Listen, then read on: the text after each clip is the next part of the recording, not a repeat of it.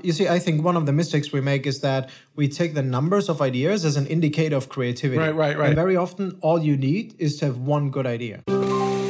Friction is a huge psychological burden. Without friction, we would not have fire and we would not have sparks. I gotta get a knife. I gotta hide it. They end up spending a lot of time ruminating. Hi, I'm Bob Sutton. I'm an organizational psychologist and Stanford professor, and this is the Friction Podcast.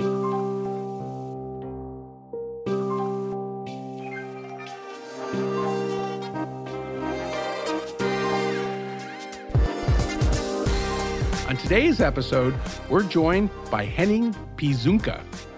Henning is an assistant professor at INSEAD in France and an alumni of Stanford's Department of Management Science and Engineering.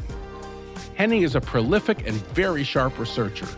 We invited him to the podcast because his research challenges the way many of us think about brainstorming and shows how fewer ideas can actually help organizations focus to go faster and to go farther.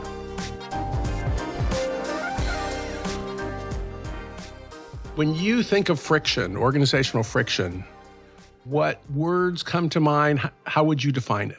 Probably the, the first word which comes to mind is organizational waste, Ooh. right? How much time and effort kind of people and organizations devote to things that doesn't help them or the organization in any way. So one example of of organizational waste that I've observed is that sometimes you have these cat fights within organizations Uh huh. Right. So uh, sometimes this can be healthy competition, but it can actually turn into conflict where people start sabotaging each other, hindering one another, and hindering the organization. So let's talk about organizational waste. And uh, do you want to talk about your Formula One paper? That's like a fascinating paper. So the the paper basically tries to examine why do you sometimes see these collisions? And at first sight, you might think of these collisions between Formula One drivers, right? When two Formula One cars hit one another, simply as some kind of random event or as an accident where twos are just kind of very close in space. And we had a hunch that there might actually be some, yeah, systematic behind those patterns. And the the hunch we had built on a book by uh, the late Roger Gould, a Chicago sociologist. And the idea was that you have two actors which are status ambiguous. So it's unclear who of the two has ah. higher status. And that's a ah. very uncomfortable state to be in, right? Sort of like you got two cats fighting for dominance, sort of. Right. I like your cat analogy. The favorite analogy we used is people running to the same bathroom. so if you actually have, you see, if I and the dean run to the same bathroom, uh-huh. It's very clear who's going to defer to whom, right? I let the dean go to the bathroom first. However, if the status is a little bit unclear, right? Right. Me and another assistant professor running to the same bathroom, we might just collide, right? So you talked, you looked at collisions that were bad enough that people couldn't finish, right? These weren't just little bumps. So we only looked at race-ending collisions. Okay. The criterion we used was that at least one car of the two involved in the collision does not finish the race. So this must have a sufficient power where it's actually dangerous for the people and the material involved. Yeah. So what we found is if two drivers are status ambiguous Mm-hmm. or they are structurally equivalent, that means they have beaten the same kind of people and they have been beaten by the same kind of people, Mm-hmm. then they have a higher tendency to collide with one another. So these drivers you can actually isolate and see they are more likely to collide with one another. So you can kind of see why they do it, but is it's bad for everybody involved, right? Everybody suffers. It's The bad for the two drivers, it's bad for everyone involved, it's horrible for the health of the drivers, material gets destroyed. Yeah, thinking about organizational waste, there you have it. in this situation, it honestly seems especially stupid. I, I, I mean, it's really clearly stupid because you're just you're destroying hundreds of thousands of dollars worth of equipment. You're you're you're getting rid of the opportunity to get um, incentive for winning. You can lose your sponsor. Why do they do it anyways? Well, you see, I think the the drivers on that moment are incredibly involved, and it really bothers them. It really bothers them to give in to somebody where the status is already not clear and where they are competing for status. you just don't want to give in in such So you just smash into them and you just can't help yourself. And then there can be a little bit almost like a misunderstanding or just enough an unwillingness to give up, right? So think back to the bathroom example. Uh. we are running to the bathroom. It's not as if I want to run into you, Right. But I might just not be willing to give up. So, I mean, from an organizational friction standpoint and get and thinking about it in more subtle ways, what it reminds me of, although it's so much more spectacular because you, you have a collision and, and it's it's exciting, but in organizations, a lot of times you have situations where units that actually need to cooperate, you'll have people who build little fiefdoms and compete against one another. So, let's talk about how you would get rid of friction. So let's start with the Formula One. So if you wanted to change the incentives or the design to get rid of the waste, do you have any ideas you, how you might change things? So it turns out if you actually make clear to people that something bigger is on the line, then they are less focused on these kind of conflicts. The other thing you can do is that you actually kind of point people to other ways how they are different. So more similar actors who are more similar in terms of age uh-huh. have a, are more inclined to run into these conflicts. The moment you're competing, you should be aware, oh, I am inclined to be uh-huh. very aggressive, as well as the people around me are very inclined to be very oh, aggressive. So, so you're in a situation you, you realize it's going to bring out bad behavior, essentially. right. So you basically anticipate it. Okay, well, that's interesting. Because from a leadership standpoint, to me, you're implying that there's two different things you can do. One is you can emphasize the common goal and how we're all in it together and all that sort of stuff. So that's sort of the kumbaya. But the other thing they're doing, since leaders have authority, and, and I'd imagine some regulatory agencies have authority in racing, is that they are firing and giving warnings and demotions to people who engage in destructive internal competition. So you see, I'm not sure if I if I fully agree with the kumbaya line, Uh-huh. because because the fact that it's just kind of that you say like kumbaya does not mean that everybody suddenly is kumbaya. In a Right. in a funny way, it can almost be the opposite. If you say like, listen, the house is really burning. Mm-hmm. This is not the time to have status fights. Then the inclination is much much more to un, to forego those fights because if you feel that the that the life of the company or the survival of the company is on the line, Okay. then it would be terribly inappropriate to suddenly kind of have status fights. So that's that. So you find a common enemy. Out group threat breeds in group solidarity. So that's that's a good kind of kumbaya because we're all going to die if we don't get together and fight. Right.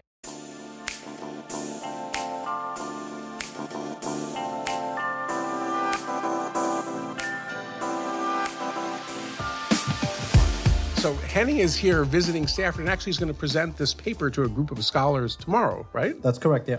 So, so the paper is a really interesting kind of history of emergence. Um, I had written one paper on crowdsourcing where we discussed why do some organizations succeed in raising ideas and why do most organizations fail. And then we had written up a follow-up paper in if you succeed in accumulating ideas, which one you should select. And on a sunny day on Stanford campus, I actually kind of saw David Kelley um, Of IDEO fame. of IDEO and fame ND and- school fame. right, sitting there munching his salad. And I thought this is my once in a lifetime chance to talk with David Kelley about my research. so I directly went to David Kelley and tell him about these two papers and say, like, David, um, I hope I don't disturb you. Here are two papers I've written. Um, one about how you raise ideas and one how you select ideas. And in a very kind way, David basically said, "You know, Henning, I know this very fairly well. I know how to raise ideas and I know how to select ideas. So I'm not particularly interested." And so, so I go to David and say, like, "Okay, what are you interested What, in?" what can I learn from you? right. And David said, "I'm really interested in how you reject ideas." ah, because the way he pointed out, he had every day 10 people coming to him with very good ideas. And he needed to tell nine people no. ah. But he needed to have the same people come back the next day with another set of good ideas. Never heard that. He's terrible at saying no, too. So this is really interesting. and and so that you see and and there was my question right how do you deal with ideas that that you do not respond to there's another how should i say this is another um, you will enjoy this another encounter i had with i talked with jim march about the paper Jim March is, is a retired professor on campus, possibly the most um, famous living organizational theorist. And Jim March told me this wonderful anecdote he experienced with his son. So he was looking at a cabin fire together with his son, Uh-huh. and his son said the following Looked at, the fire is so beautiful, I wonder how it tastes. and you see, this is, of course, I have a nine month old son sitting at home, and this is, of course, an extremely scary Yeah, idea. this- yeah, they will taste a fire. That's true. But the idea is at first, you see, it's kind of an interesting idea, right? You see, like, uh, how would fire actually taste? And so the, the challenge, the way Jim described it was like that he said, like, you know, I don't want you to do that idea, but I want to have more of those kind of ideas. right. And so, so I got very interested in this problem. How can you say no to an idea, but actually foster the creativity and maintain the relationship with an individual? So, well, the, the Jim March fire one's really a classic idea to reject because it's it's a terrible idea, but it might lead to insights that are great, Right. like uh, I don't know, smoke flavored food with barbecue. right. Yeah, yeah, but, but you see this is how it often starts right? You start off with one effect, one idea which might be a little bit weird but if you tuned it a little bit right? But so you see the precondition for that is that you keep the conversation going. And most conversations which start fail initially right if a date fails a second date doesn't happen Right, right. so you need to have a way even if the first conversation or the first interaction did not go the way you had hoped for that you kind of keep that you keep on going in some way so, with with that in mind, what are some of your main findings about uh, how to keep such a system going?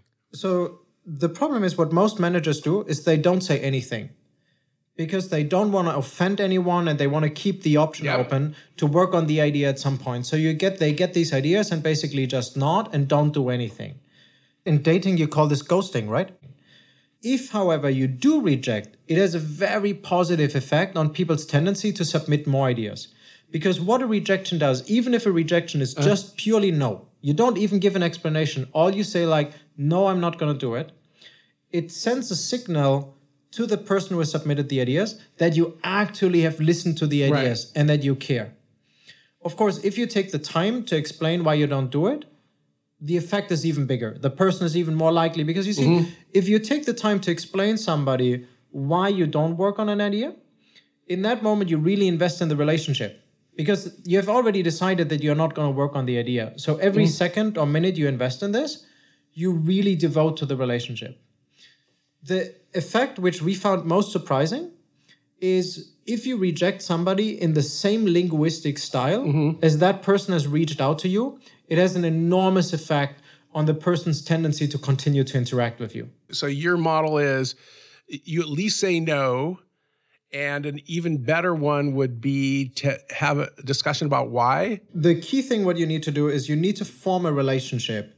You maintain that interaction despite saying no to the idea.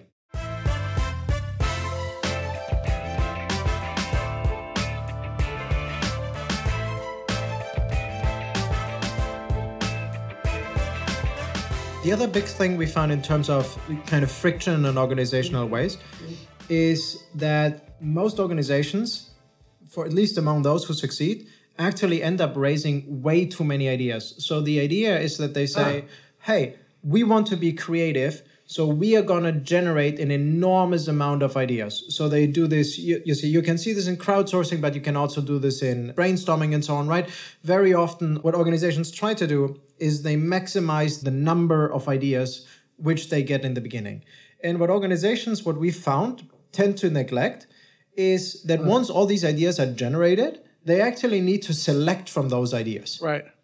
So they're sitting on all these ideas which they've generated, and then they run out of capacity in the follow up selection stage. Suddenly, you don't have enough time to really carefully consider uh-huh. each of those ideas. And what then happens is that you then work on those ideas which you basically already know, which are very familiar to you.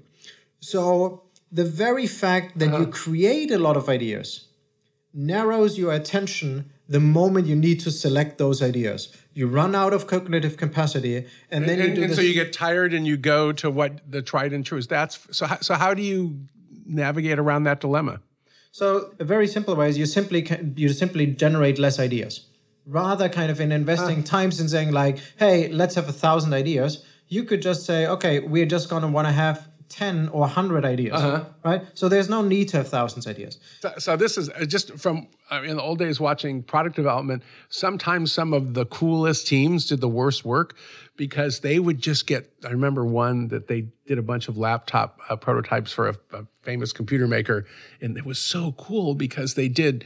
They, uh, the, the IDEO Monday morning meeting, they had 20 prototypes of every crazy kind of laptop, but they put so much energy into it that they ran out of money and no laptop ever got developed by the company because they just bombarded them with too many different choices. You see, I think one of the mistakes we make is that we take the numbers of ideas as an indicator of creativity. Right, right, right. And that is something you really don't want to do. What the numbers of creativity, bizarrely, what can happen is that having more ideas can actually and make you less creative. Very often, all you need is to have one good idea.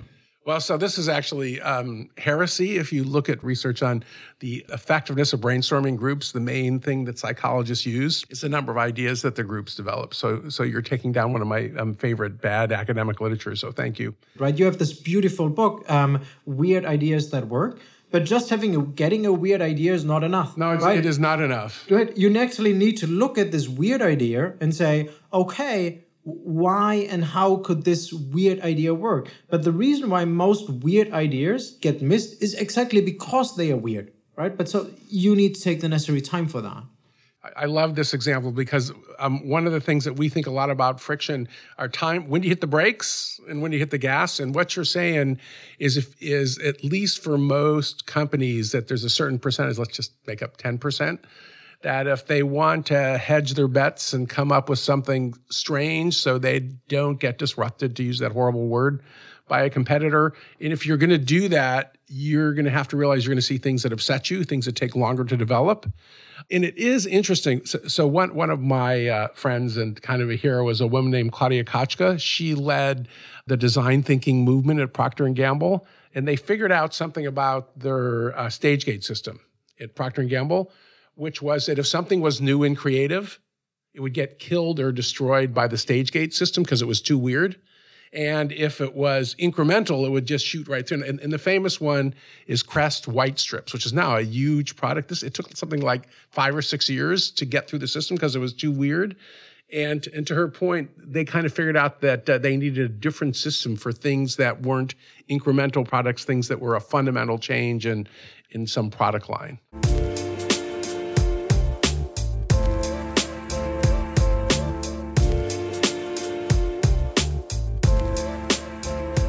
If you had a magic wand and you could do one thing that um, every organization to get them to slow down, to make something harder to do, what would it be?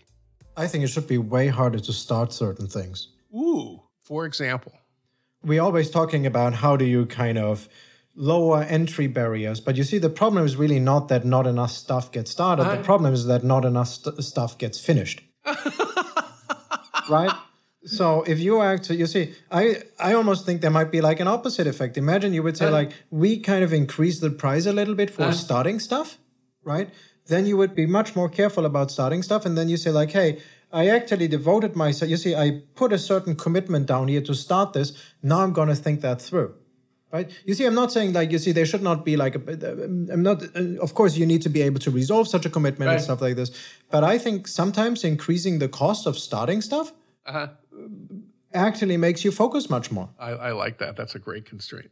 You see, Kathleen Eisenhardt, I remember she, she was an academic conference and she said to the audience, everybody in this room has has the talent to start a scientific paper. I'm not sure how many are able to finish one, right? Um, and I always That's tough love, man. and but I always you see I always laughed this saying because it kind of it makes very evident, right, that the very first stage of a process uh-huh. is the easy one. right.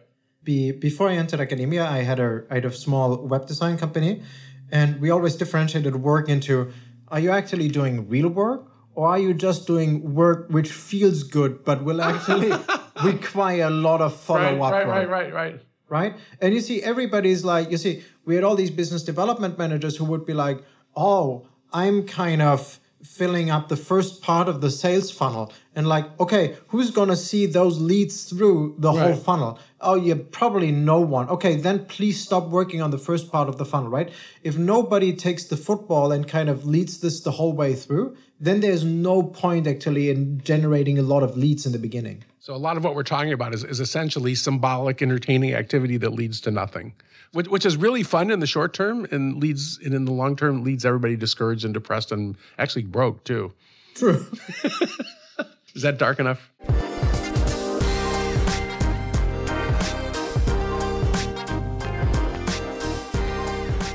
Henning, it's been a delight to have you. Boy, have you got some crazy ideas, and they're evidence based. So it's a delight, and uh, and thank you so much. thank you so much bob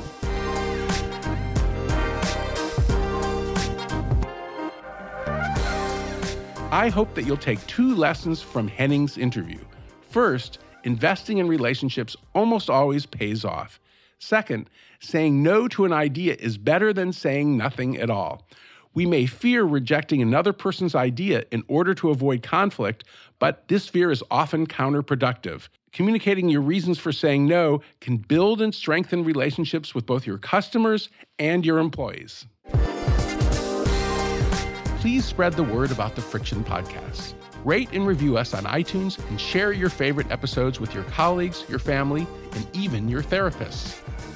On the next episode, we'll be joined by my friend and colleague, Kathy Eisenhardt. Kathy is one of the leading researchers on organizational strategy, and Kathy is going to talk about how to reduce friction by adding and inventing simple rules. And now for the final tangent. an organization I've always been fascinated, and I, I teach the corresponding case, is Valve. Valve is a video gaming company. Uh-huh. And the very idea is that it's basically an internal market where people have an enormous freedom which kind of projects they actually work on. Okay. So everybody self commits and can also resolve this commitment if they do not want to work on a project anymore. And so what you basically end up having is like an internal marketplace of employees where people devote their time to the most promising to the most Right. promising project. So it's a very nice effect if you think about it. The moment a project is not performing, it immediately kind of falls apart, right? Just because mm. nobody wants to work on it. Whereas things which actually go really well automatically scale because you easily attract more people. We can't do this without you. Tell us what's driving you crazy and what are you doing to make life better in your organization, for yourself, and for the people that you work with. Please send us your friction stories, tips, and tricks. We'd love to hear from you via Twitter at eCorner, or please send us an email at stvp ecorner at stanford.edu.